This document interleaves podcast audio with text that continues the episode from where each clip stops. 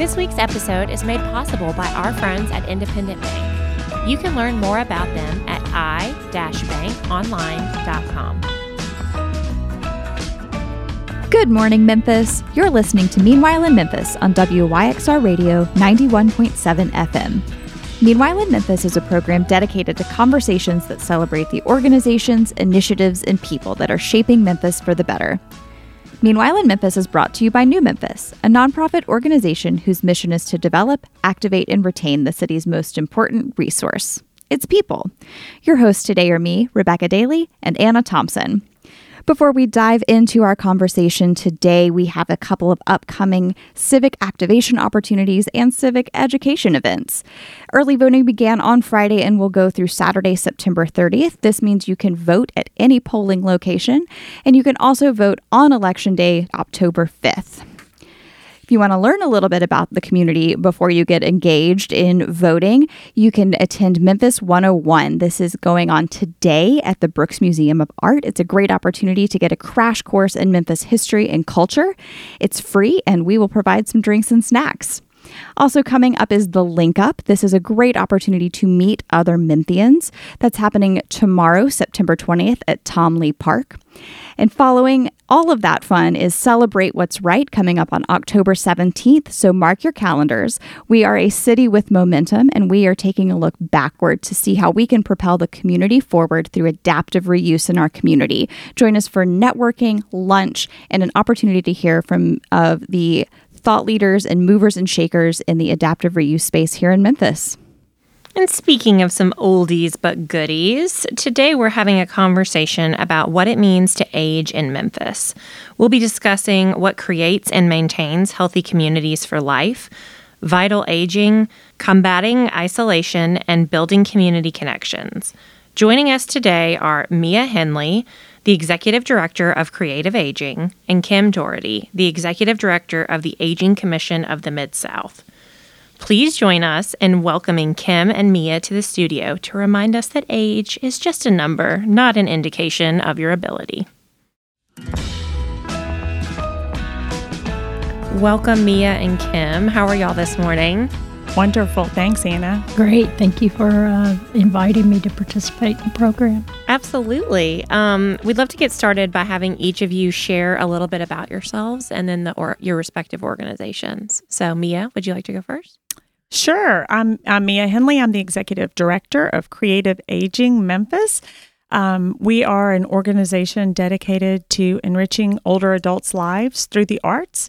So we operate several programs that reach people in 28 or 30 zip code areas in the city that have to do with bringing music and art to places that seniors live and gather, um, as well as um, holding community based events at museums, theaters, uh, senior centers, etc. Lots and lots of locations. Great, thank you. Yeah. Kim? Yeah, uh, Kim Daugherty. I'm the executive director of the Aging Commission of the Mid South. And we are the designated area agency on aging and disability in this area, supporting people who live in Fayette, Lauderdale, Shelby, and Tipton counties. And we really work with people to help them uh, maximize their independence and safety in their chosen community as they age. As we get into this conversation about aging and use the term senior, at what age does one become a senior? And is there a universal definition for that among anyone in the sector or different cities, organizations? Is there a typical age cutoff or time frame that any sister cities or even just the city likes to use? So, uh, you know, AARP lets you sign up at 55. So a lot of people think that's the, the golden year, so to speak.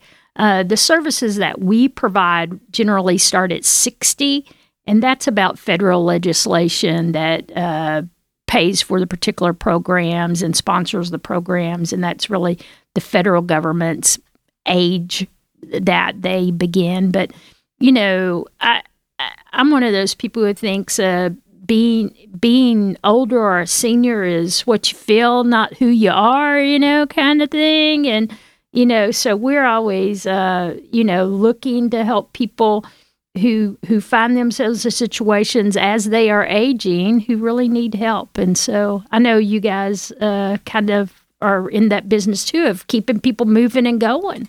We're we're all about um, active, vibrant, healthy aging, and we we don't have a hard and fast rule about who we will serve, but we do have a lot of grant funding that wants our um, participants to be over six, 65 and older. So we tend to say 65 to 105. Um, that is a 40 year span, and people are in lots of different places during that 40 years. And so their needs and how we reach them and engage them change um, during that time. Yeah, we really find the same thing as sometimes uh, uh, when we meet someone, they're really still very independent and accessing us on their own. And then as they age, they sometimes get someone else who's helping them access us. And so, you know, we're we're there to meet that need of the person wherever they may be in the process. In terms of our community, roughly how much of the population is made up by seniors? Yeah, so uh, the state of Tennessee put these nice figures out, and they say in Shelby County about 195,000 people are 60 and over. Oh, wow. That's a large number. It's a large number. And what's really interesting about that is how it's expected to grow in the next 10 years. It will be by 2030 to 200 and almost 15,000. And really, as a nation, the number of people 65 and older will exceed the number of people under 18 in um, just about 20 years. So, you know, the the way we think about older adults is going to change too as they become the largest part of our population. Absolutely. Um, I have an older figure that said, that, so this is from 2017, so many, very old, but uh, 47 million adults over the age of 65 live in the United States. Mm-hmm. I was like, whoa. Yeah. I'm sure it's more now and will, and will, and will in, in continue to increase. Well, and, and with some of the programming that each of your organizations provide to help an aging population continue to not just survive, but to thrive what are you seeing in terms of folks still in the workforce that are 60 plus compared to maybe where we were 20 years ago? Is, is there a difference there? I, I think, I mean, yes, um, absolutely. It, it, as far as what we see, and, and I know Kim sees even a broader uh, swath of the community than creative aging does but people are working longer. And so, being a, what it means to be a, a senior or an older adult today is really different. Um, Creative Aging started a program, for example, in 2016 that we wanted to have daytime theater for older adults, and we still do, and it's great. We work with lots of community partners and have community based events at Theater Memphis, which has 400 seats. It's super easy to get in and out. And, and we do it for a price that's, you know, it's $5. So it's it's about a no barrier situation. But now, even just eight years later, we have all these people saying, "Why aren't you doing things at night?" Because what these these folks are like, "What do you mean? I'm 65. Of course I drive at night. I'm 75. Of course I go out at night. Are you kidding?" You know. And so it's just changing because people are living longer and longer, and they're healthier and more engaged.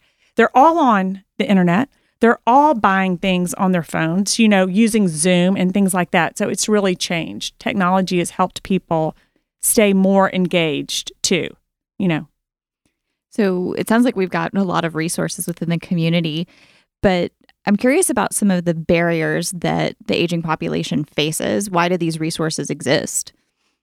Yeah, I I would think for lots of people, uh, and, and people who are aging or are uh, they're a little older, but the barriers in their life are common to lots of other people in the community. So barriers might be income, barriers might be housing, barriers might be access to health care. I mean, uh, we really are working to try to tackle those things on behalf of an aging population where there are others in our community who are experiencing those very same things. And the the uh, you know one of the things that I think is incredibly fascinating about working with what we would call people who are getting older is so self-revealing I'm about 59 and a half. And the way I approach getting older is not the way somebody who is 70 approaches getting older. My professional career, I used a computer, I used the internet. I'm happy to fill out a form on my phone. Uh, but sometimes I meet people who are 15 years older than me, and that's really, they're not as comfortable with that. And so we have to offer them a little more assistance if we're trying to get something like that done. And so I say this to people all the time like we are we are serving multi generational people who are aging. Mm-hmm. And a lot of times pe- people don't they're like I'm sorry I don't understand what you're talking about. All right? Like people throw all aging people in some big, eh, you know, category and think that's aging people. The truth is that's not true. We have, you know, people who are, uh, you know, I would say 60 to 70, people who are 70 to 80, people are 80 to 90, and we meet people who are 90 plus and how they need us to approach them and where we need to meet them to help them get the support they need is totally different. It's totally different. And I think it's, I love hearing you say that because it is something that we see in, in our work too. People talk about 65 to 105 year old people as if they're one group.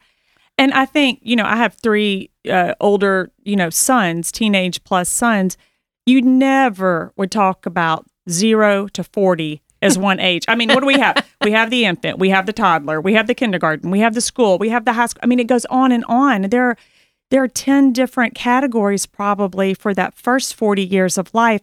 Yet society looks at this last 40 years and says, oh, they're one box. they're all the same, but they're not. And so Kim is exactly right. What we need to offer to older adults as a community is not just one thing. Um, but in terms of barriers, you know, what's interesting, one, I, I completely agree with what Kim said about, you know, the people that that she and I serve are facing the same barriers that that lots of people in the community face. But one thing that's that's maybe a little bit more unique to the 60 or 65 plus crowd is isolation. And I, you know, as we are raising kids or building careers or volunteering as young people, building our networks. We're around other folks all the time. But when you retire, whenever that is, and you no longer have that constant engagement from work, and if you if you did have a family, they're probably not living with you anymore. And so sometimes people are suffering loss, a loss of a partner, spouse, etc. It's it's hard to fill that day. And so really what we want people, you know, what we hope to offer is to give them some opportunities to stay connected to the community, engaged, you know, through creativity, through doing things together, through these, um, you know, the arts can serve as a bridge in community to connect people from very diverse socioeconomic, educational, demographic backgrounds. Absolutely. Um, something you that struck my um, mind when you were talking is that also the the loss of purpose in some of that too. It's not just you know the human to human like one to one.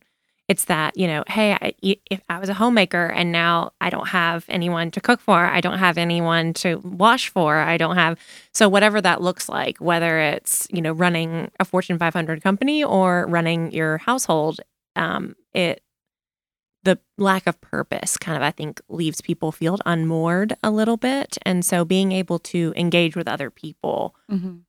is a stopgap for that isolation and kind of it, it is and the sense of purpose is also tied to a sense of confidence and so it's funny when people walk into an art class for example and they're going to come week after week for say eight weeks and it's great because they build community with the other attendees and they make new friends i mean we have people say I haven't made as many new friends since I was in the fourth grade. You know, this is amazing. This is great. But they also develop a sense of purpose. Um, even if it isn't, you know, saving the world, they, they have a plan um, of what they're going to accomplish in this class and the confidence. And I see the confidence translate into the areas where Kim's, where the Aging Commission gets involved, which has to do more with health, you know, like actually accessing health services and things like that that to be able to flip that mindset from an I can't to an I can and and that's really that's success for us.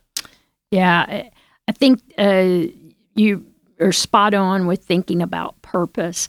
Uh, I'm thinking about a, friend of mine who uh, managed an organization similar to mine in East Tennessee, and she's in her early 70s and retired uh, last fall. And so we were going to a, um, a, a seminar recently and it was an overnight sort of thing and we were all there and we're like you know when are you staying? When you're leaving? She's like i gotta leave first thing in the morning because i gotta be back by a you know certain time to play pickleball with my group because i can't you know i can't let my team down. You know we play every thursday and i've got to be back by 2.30 to play. And so you know and this is somebody i've known for for several years and she was not a partic- particularly athletic person in her younger years but that group now has become such an important part of what she does. And this was a super busy, competent person. And as she's transitioning, you know, uh, she's spending a lot more time with her grandkids. She's loving that. But she's also found this pickleball group, right? And so, like, that's real purpose. Mm-hmm. And uh, we end up uh, help working with people who maybe attend a senior center or something like that. And we're always working there to get programs in there that uh, will help people maintain their health and even better their health, possibly because we know if you keep health, then you can keep purpose much longer. And if you keep purpose, then your probability of becoming more isolated is reduced. And, you know, I, I would be, uh, I, I, think, honest with you all. I, the people who we meet who are really isolated are the people who are declining, no matter their age, more rapidly than other folks. Mm-hmm. Isolation is, uh, you know, critical. Yeah, yeah I would, I, I, would. I would compare it with heart disease or diabetes or something like that. I mean, right. isolation is really such a, a, detrimental factor in our lives uh, as we age, and and frankly, even when we're younger, in our mental health and that sort of thing, and and the way we the way we make it through the world every day. Right. We've talked um, with numerous people since the pandemic about the mental health issues that um, have kind of put everything, the pandemic put it in a pressure cooker, is what we like to say, and just kind of sped up the ways in which we're figuring out that isolation, no matter your age, is a really important thing to, you know, that connectivity that we need, the community, the plug in, those ties where you're able to walk arm in arm with someone, whether it's the pickleball, you know, court or whether it's dancing or theater or whatever it is. Um, Kim, I'm curious with the Aging Commission of the Mid South, what services are available to seniors through the commission and how much of it is kind of connected to social determinants of health? So I I will talk about the services we offer and then we can talk about social determinants of health. But I'm sure when I mention these services, you'll go, oh, yeah, that one or this one. Yeah, but they all fall in line. they all fall in line. Uh, we offer adult daycare to seniors who are experiencing uh, dementia and Alzheimer's. Uh, it's very important to them and their families, uh, that sort of service. Uh, we sponsor meals for folks, and uh, some of those are in what we call congregate settings, meaning they're at a, a, a, a built a high rise building they live in or a community center or that type of thing. And then we also sponsor home delivered meals to seniors who have more difficulty getting out. Uh, in addition, we provide homemaker, personal care, and respite in homes of persons. Uh, we uh, purchase some legal aid and legal assistance from the Memphis Area Legal Services for seniors. Yeah, um, we have a couple of programs that work on responding to elder abuse. Uh, one where people are victims of crime and they can be referred to us uh, by certain uh, people who've identified that crime, and we respond to that. We have a a direct contract with Adult Protective Services where they alert us to people who they meet who are really having a hard time caring for themselves. And we try to intervene and help them plan for services. We um, have someone in our office who is dedicated to helping people access SNAP services. We have a group of employees who are dedicated to helping people with their Medicare. Uh, Medicare open enrollment's coming up. That's huge. It's huge. and so, in about 10 minutes, your TV and your radio and everything you see, there's going to be somebody somewhere trying to sell seniors things. And so, we don't try to sell anybody anything. We work with you on what your uh, needs are, who your doctors are, what your prescriptions are. We put all of that into a program and we give you the information on what is best financially for you, and you get to choose, uh, which is invaluable to people. Uh, we offer some transportation. Um, and then we serve as the guardian for about 45 people. We make all financial and healthcare decisions on their behalf. And these are people who really have no one left in the world to help them with that stuff. And we're appointed by the courts to um, to fit that need. And uh, then, in addition, one of the, the larger functions is we serve as the single point of entry if you want long term care services funded by the state of Tennessee's Medicaid program. Uh, you would come to us and we would help you get the information together and forward that on to the state to see if you might be eligible for long term care services that are funded by the state. So we uh, we have a lot. I was about to say, on. no small feat. yeah, we have a lot going on. And each one of those things is not a small undertaking in and of itself no, either. Um, we work with about 30 partners in the communities throughout the four counties I mentioned, co- uh, contracting with them to provide these various services. Uh, uh, another service that we sponsor is an ombudsman service where we are sending someone into nursing facilities, long term care facilities, uh, assisted living facilities, and that those individuals are then contacted by the people living there to say, I'm having these difficulties uh, with my care or with the services I'm being provided. Could you help me advocate for myself?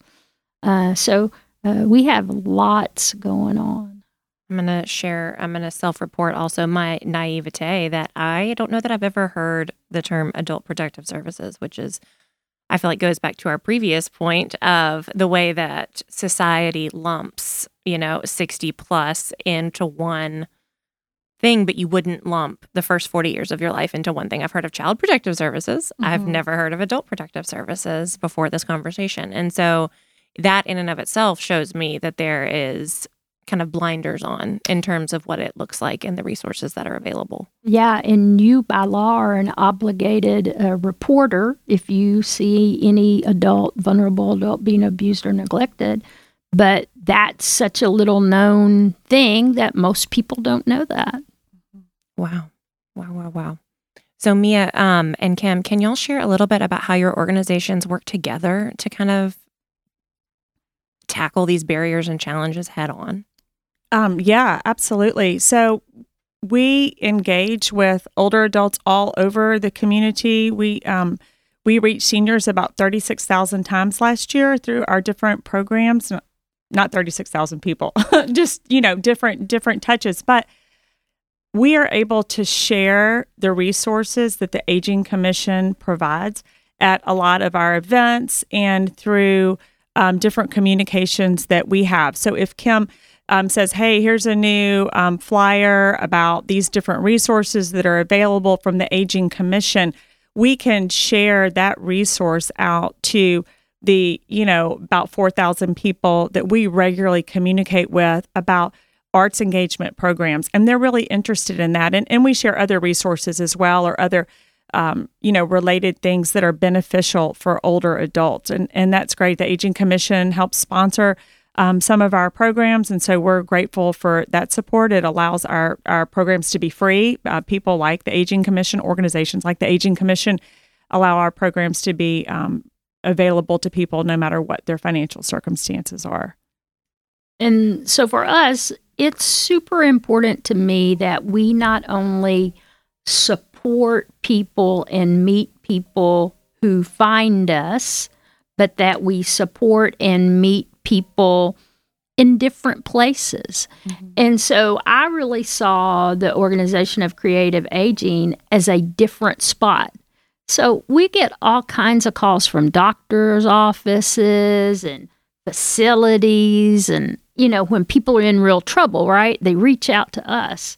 But I felt like it was super important that we find ways to reach out to people who aren't in big trouble and let them know about the stuff we're doing. And also just uh, make sure people understand that this this exists in their community and you might not need it today but oh i remember hearing about mm-hmm. and uh, just making sure that we were finding our way to the homes of all sorts of people who were aging not just people who found themselves in an emergency one morning or really needing it's, outreach. It's true. You know, that to to enable people to advocate for themselves um, because they have the knowledge and whether they need it or they have a friend who needs it because um, older adults know each other. And so getting the word out there about what's available is is really critical. Yeah, it's it's super important and uh, you know, we're we're just always looking for partners who are a little different than we are, right? Like, uh, you know, we meet older people lots of times because they have an, a, a real need. They find us. Mia meets people lots of times because they have other kinds of needs. They have needs for entertainment, or they have needs to to get out more, or to do something cool with their friends, or whatever. And so finding that intersection and, you know, making sure that people know about both of us is is really important. And I think that intersection is so interesting to to dig into that you've got kind of the the absolute needs and tactics to take care of the population in terms of their physical mental health and the intersection of mental health and wellness with the arts and creativity. I'm um, curious if you've you know, got an understanding of the sort of impact that having a creative outlet and a social outlet provides the community. Um, yeah, we we evaluate all of our programs. So um, last year we had um, uh, about uh, 600 hours of art classes that older adults attended, and we had about a thousand um, musical performances and and things like that. And we get feedback from all of those. And what we ask, what we're trying to do is help people feel more socially connected. Um, did they, you know, have an opportunity to to express creativity? Um, do they feel healthier? Do they feel more vibrant? And we ask all these questions, and just consistently, on like nine point eight times out of ten, every box is checked. Is did you feel this? Did you feel this? Did you feel this? And we we can just feel that impact from the fact that the um, the concert series events, which which take place at Theater Memphis 400 seat theater, sell out in seven hours. Um, the classes have waiting lists for 20, 30, 40 people every single time. So um, I think, you know, it's while it's anecdotal in terms of the evaluation feedback that we get, it is consistently saying the same thing is that, you know, it goes to that thriving, not just living, but thriving during your years 65 plus. Um, but we also know from, I mean, we could fill rooms with the academic studies that have been done that are not anecdotal, where there have been two cohorts of people. And group A was 150 people, like health, like age people who participated in the arts three or more times a week over six weeks or eight weeks or whatever it was. And then cohort B was a group who did not. And what were the outcomes? And the outcomes in the the study I'm referencing is sort of the seminal study that was done in 2006 by Dr. Gene Cohen, who is a, a professor uh, at George Washington University. But this is what sort of started the avalanche of research about arts and aging and the benefits. But it found that the people that were engaged had less falls, used less prescription medication, had less hospitalizations, had a better sense of self, greater confidence, which we know translates into better self care and better health, a sense of purpose, all these things that we've been talking about. So there's there's lots of evidence out there. Yeah. And you know, it's it's physical and mental acuity mm-hmm. that are really increased by participating in such activities. It's really important. Uh, mm-hmm.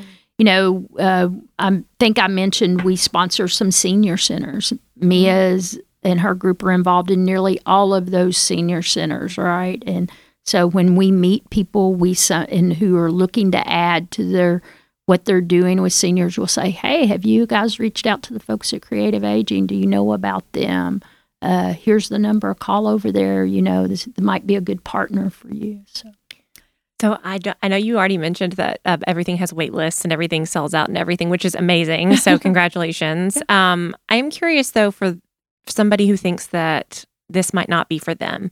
Maybe they're not super confident yet in their abilities. Mm-hmm. Maybe they think, you know, I can't do that or I wasn't a, a, painter. I've never tap danced. I've never, you know, mm-hmm. I've only been to two plays my entire life. So how would I, you know, why would I get involved in something like this? Like I'm it doesn't sound like we have many of those, which is great, but I mean, even myself, I'll use the pickleball example. I recently took pickleball lessons and I felt like a fish out of water. And I was like I'm I'm 33 and I was like I applaud the 80 the 60 80 90 people who are in the same class as me. I was like because I feel like nuts trying to learn something new and not be down on myself or like not to be able to persevere and come mm-hmm. back with something that is hard.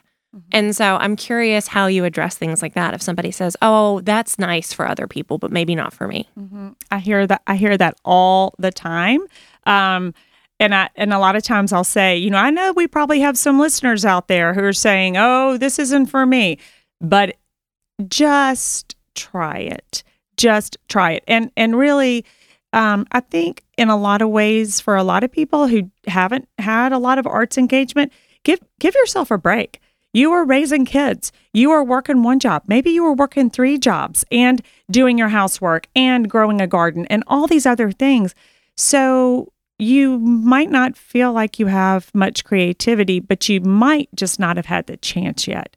Um, and music music reaches people. I mean, there are so many types of music, and it's such a part of the the fabric of our culture here that that can be a great starting point for people. So if they say, you know, I'm not really ready to take a um, mosaics class or to learn how to play the dulcimer, but I'll I'll go to a concert. I'll go um, sit out in the crowd and and maybe just be a passive participant at first and then that can pique the curiosity. And so, you know, we go like when Kim was talking earlier about, you know, they serve people who live in um, senior um, housing um, communities, which we have many of in Memphis. And we go to those same communities. And we began doing that when the congregate meals, you know, the group meals were being offered. And so, you know, sort of like people are familiar with Meals on Wheels and MIFA, but this is instead of them going door to door, everybody comes down to a common room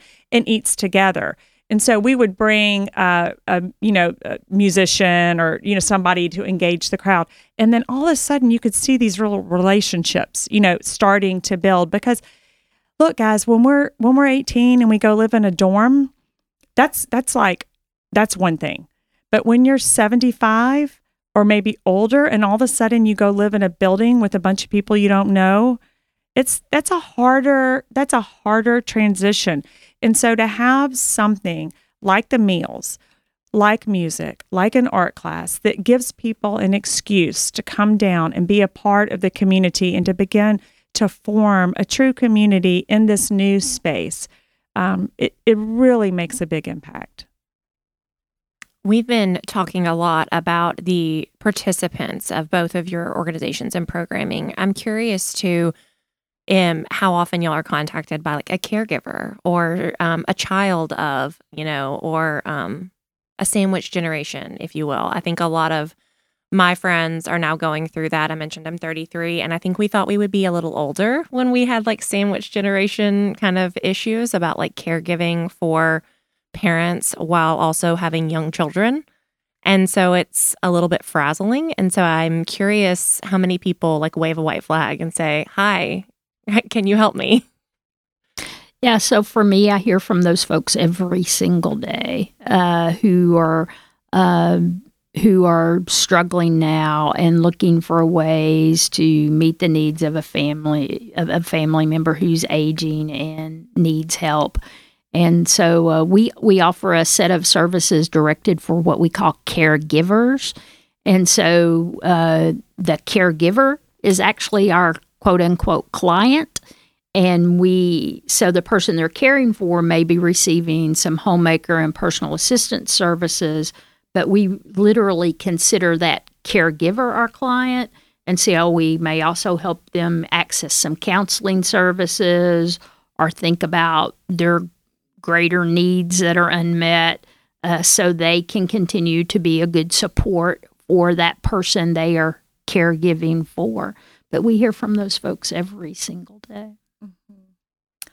We hear from them too, probably not as much as, as Kim does, but uh, people just worry to death about their parents because a lot of times they may not live here. Yeah. And they're like, my mom is just, she doesn't have anything to do and she doesn't know where to go and uh, et cetera, et cetera. And it's really important for people to know that they can call us. And when the adult children call us and ask for help, we can help direct them. Um, we get calls too where I, I say, you need to call the Aging Commission. You know, we don't have healthcare services, but I know who does. So let us direct you this way. Um, so we try to work together to get people to the right resource, but it's um, it's a challenge. It really is. I, that's so funny you say that. I get calls from people all over the United States who are telling me what's going on with their mom. And I'm like, so is your mom ready to do some stuff? Well, I don't know if she's ready yet. And I'm be like, okay, so you know, your mom's kind of got to be ready, otherwise we can't do whatever, right? Uh, and then sometimes I'll say, you know, I don't know if you know about her, but there's a group called Creative Aging in our community, and they do a lot of arts oriented stuff. And if you're if you're looking to just try to keep your mom involved and out of the house and doing some stuff, you guys should call over there. Like they might have some stuff that your mom would want to participate in. Because a lot of times people are beginning to recognize that mom's slowing down, right? And sometimes children and mom have a different opinion of where You don't what- say. yeah and and neither are right and neither are wrong right and you have to find that space in between for both people. And sometimes neither person is totally satisfied with the answer but you accept that answer right? Like no i am going to go out at 7 p.m to this event and i'm sorry if you think i shouldn't be driving at 7 p.m or should be at that location at 7 p.m but i'm going there okay? So then we're like okay how could we make that okay for you well you know uh, if I knew where she was all the time. And we're like, well, that's pretty easy. If you got a phone, like, they're like, what are you talking about? And I'm like, you know, does your mom have a phone? Well, yeah. Well, I'm like, you know, people who I know, I can give them permission to know where my phone's at all the time. Life Or- 360. yeah. And people are like, People do it with "Oh, teenagers all the time. What's the difference? and people are like, oh, wow, I hadn't even thought about that about my mom, but I do that with my kids. I'm like, I've talked to my mom about that. Like maybe that's something that she would mm-hmm. feel comfortable with. And they're like, oh, okay, well, we'll do that. Right. But, but there's a balance to all of that. I think finding the balance of autonomy and independence, as well as acknowledging that someone cares about you enough to know where you are. Yeah. And Absolutely. Yeah, and don't we all uh, struggle with that balance every day, no matter how old we are? Isn't that a you know Universal. from the time we're two? Isn't that a, a, a pull and tug and a push and a this and a that until we're not? I mean, that's just all part of of of life. But again, you know, people lump people who are aging into one big category, and you just can't do that. I would love to hear both of your opinion on um, the community impact that seniors have on the Memphis community in general. Um, for example, I went to I had jury duty a few years back, and part of the announcement that they made, which kind of made me chuckle, was like, "If you think you're going to get out of this because you're older, you're wrong because we value your wisdom." And I was like, "Good point." So I'm curious what each of you would say is the overall impact to the Memphis community by welcoming seniors kind of more into the fold than maybe we already do, or maybe we're doing a great job at it. I don't know. I think we're, um, hmm, I think in America, we probably aren't doing the job of welcoming and lifting up older adults like we should be. And I think we can look to our friends in uh, Western Europe and Asia and see the way that um, the older uh, generations are treated and see that it is very, very different here. Um, I mean, I, sometimes it feels like people, you know, would would arrest you and call the police if they found out that you left your um, animal unattended and ignored in a room all day. Just you know, food and water, but no love, no attention, whatever. Yeah, there's a there's a willingness to dismiss um, older people, at, at least in, some places, you know. Um, but but on a more positive note, there there are so many older people in Memphis who are the pillars of this community, um, who are leading at much much older ages. And I think if we look around, we can see more and more older people all over the country who are pillars. So hopefully it's shifting, you know, the the youth focus to the exclusion of everything else is shifting because young people are important, but older people are important too. And I'm always arguing that they should get, you know, I love children. I have three children, but we can't give it all to the children. We've got to give some of our resources and our attention and our focus to all the generations that are part of our community. Yeah, and I think you alluded to this early on, Mia, but in a decade, there will be more people over the age of 60 than there will be people under the age of 18 in the United States of America. Mm-hmm. So that's like 15 minutes from now, right? mm-hmm. I mean, dec- uh, yes, it'll go my life has taught me decades go by pretty fast. Who knew, right? And so, I mean, to to that point, uh, I think we have work to do and understanding the value of people who are older. And so um, I have occasionally called myself an old social worker, and my friends encourage me to call myself an experienced social worker. But I, I will say to you that um, sometimes people view people who are aging as takers from society, not contributing any longer. And in America, when we view you that way, we find ways to devalue you. Let's just be frank and honest about this conversation. And so, as long as we continue that mindset, as opposed to what you were saying about Eastern European mindset or Asian uh, mindset about people who are aging and that whole that whole cycle of life kind of thing, I think we will continue to have have difficulty. Uh, and we will begin to see it play out politically, I think, probably within the next decade. Uh, you know, we have had this tremendous focus on services for younger people. And if you look about the creation of of services and supports, this vast associated with younger people. I think older people will begin to voice their uh, political power in a different way than we've ever seen in this country. Mm-hmm. Interesting. But yeah, I mean, we've had lots of conversations about what creates and maintains a healthy community here in Memphis and, you know, nationally and around the world. And so I do feel like it takes everybody. Like, yes, youth are important, but so is every other sector. And so fast so what strikes me about that is when people talk about what creates great community, you know who hardly ever gets called to the table to do that? People over the age of 60. So that's a challenge then it is to our challenge. listeners. Yeah. It is so. a challenge. Like uh, just add them in. You may be amazed at the ideas, the resources, the energy um, and the willingness because they they may not be quite as busy as you are. They may have more space because they are at a different they're retired or they're at a different point in their career, and so they can um, really enrich and enliven conversations about what's next. Um, you know, uh, the Brooks Museum, one of our partners, is really uh, on a journey to um, bring uh, to make the museum even more appealing for older adults. And we've been working with this on uh, with them on this. And you know for example they have a, a, committee to look at accessibility at the new at the new museum. And it's young people like young young and older people talking together about what matters and how do we make this space a space all of us want to be. And i love that. I think that's fantastic. Absolutely. That's amazing. Mm-hmm.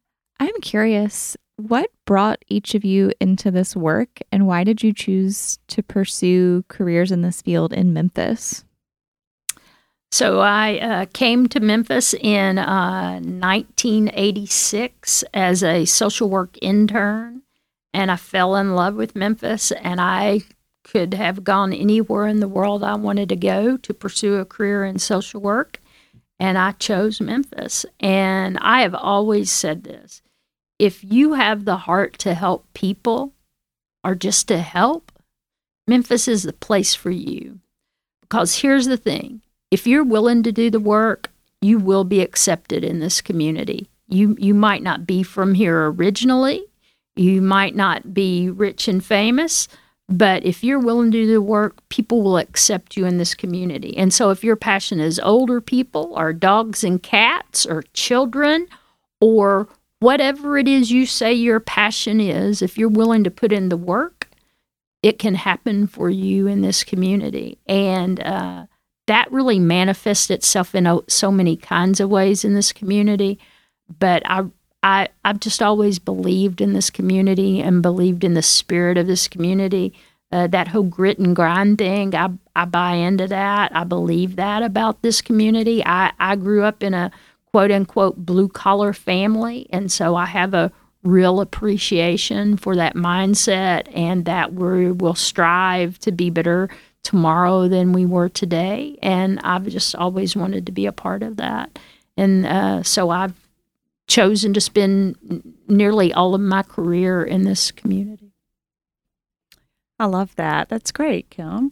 Um, I uh, am different. I was born and raised in Memphis.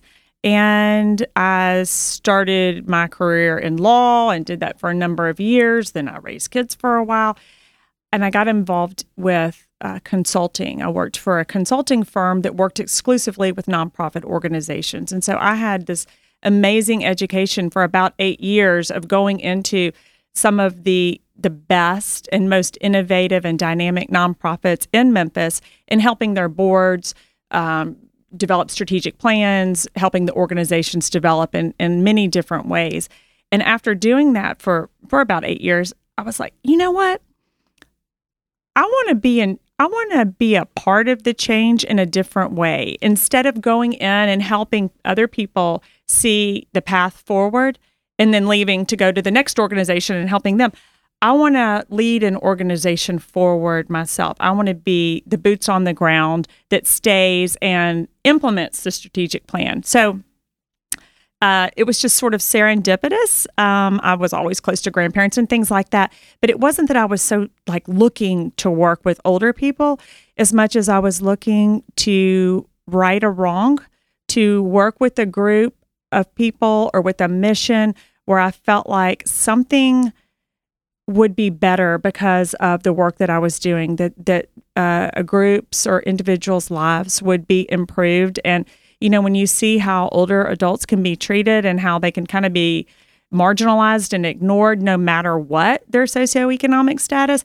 I was like, you know, this is a great organization because it lifts people up and it and it helps them thrive and it helps them find joy and connection and community and talk about being Memphis being a place that will really take you in and make you feel loved and a and a part of a part of life here.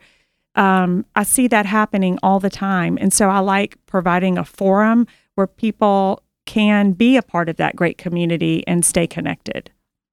And I would just say, in full disclosure, uh, Mia and I met each other while she was in that role. And I was the executive director of a nonprofit here in town called Friends for Life, which was one of the largest providers of services to people living with HIV in the United States. And I was the executive director over there for about eight years, seven or eight years. And uh, Mia and her partners really came in and helped me with the strategic plan. And so, you know, again, serendipity, you meet people along the way, you meet people in your path, on your path, and you stay connected with them and uh, you find ways to build community and that connectivity. And so I like to think that that's what Mia and I do. We build uh, community uh, with connectivity between us and then all the other people we know who are also in our circle. And so you know, Mia needs a resource, she knows to call me, and I might not have it, but I'll know somebody who can help. And I need a resource, I call Mia, and she might not have it, but she knows how to help me find other people in the circle. And and that's what community is, right? And so we engage in community. And it takes us all for that healthy community, just like um, your friends over at Friends for Life. We had them on our podcast maybe a few months ago now. Like you said, time goes in a minute. Yes. But um, yeah, for the great work that they're doing with our community to also create healthy community. Absolutely. So mm-hmm. it really is. Wow, y'all have been um, moving and shaking in Memphis for a while. So thank you for using your efforts to help our um, more senior, more wise citizens. We really appreciate all the work y'all are doing. Well, thank you. Love it. Before we wrap up our conversation, can each of you share how folks can get connected with your organizations where they can not only learn more about you, but get connected to your services? Sure. Uh, in connectivity with services, if people like to connect with the Aging Commission, you can call 222 4111. And if there's anybody out there like uh, to further the conversation with me about something they heard today, uh, you can reach me at 222 4150. Um, people interested in learning more about creative aging can go to our website, creativeagingmidsouth.org. You can also call us at 272 3434. Um, and I invite anyone who wants to know what's coming up or what's going on with us or how they can plug in um, to jump on that website and get on our email list so you'll receive communications about upcoming events. And for those of us who maybe aren't quite in your audience just yet, can you help us understand ways that we can support your work? Sure, we have lots of volunteers um, that that can be involved with us. We would love to talk to you if you're interested in volunteering. We're also always looking for people to help support our work. Corporate sponsorships are available, or individual donations at any time. Until next time, bye. Bye. Anna, that was such an enlightening conversation for a lot of reasons, but I think especially as we think about our community as a place where we celebrate diversity, the diversity of age, thought, and experience is maybe lower on the list than we'd like for it to be when we think about building a future for our community. Agreed. I think it's often very much overlooked, and the wisdom and the privilege that it is to age is often seen as a burden when in reality it really should be looked at as a badge of honor. And I feel like we should all be celebrating the aging and the wisdom in our community. And I, I love hearing from these organizations that are leading the way and encouraging us to have more diversity of thought at the table, more diversity of experience, and I think we're only setting ourselves up for success the more we can learn from those who came before us. Absolutely. Um, and hats off to the Brooks Museum of Art, where we will be tonight for Memphis 101, for them already including everybody on the age spectrum as part of their um, innovation and brainstorming process to make sure that the space is great for everybody on all levels. So, honestly, um, it's time to kind of take an audit the way we kind of talk about here and see how each of us and each of you is incorporating that diversity um, and all that that means in your day to day life and in work. It takes us all. So hopefully this week we can take some time to, to think through the opportunities to gain a different perspective and to engage with the folks in our community a little differently. Absolutely. Till next week. Bye. Independent Bank is celebrating 25 years of sharing your stories, building your dreams, and serving you heroically. Find out how iBank can help you achieve your financial dreams at i-bankonline.com. Member FDIC.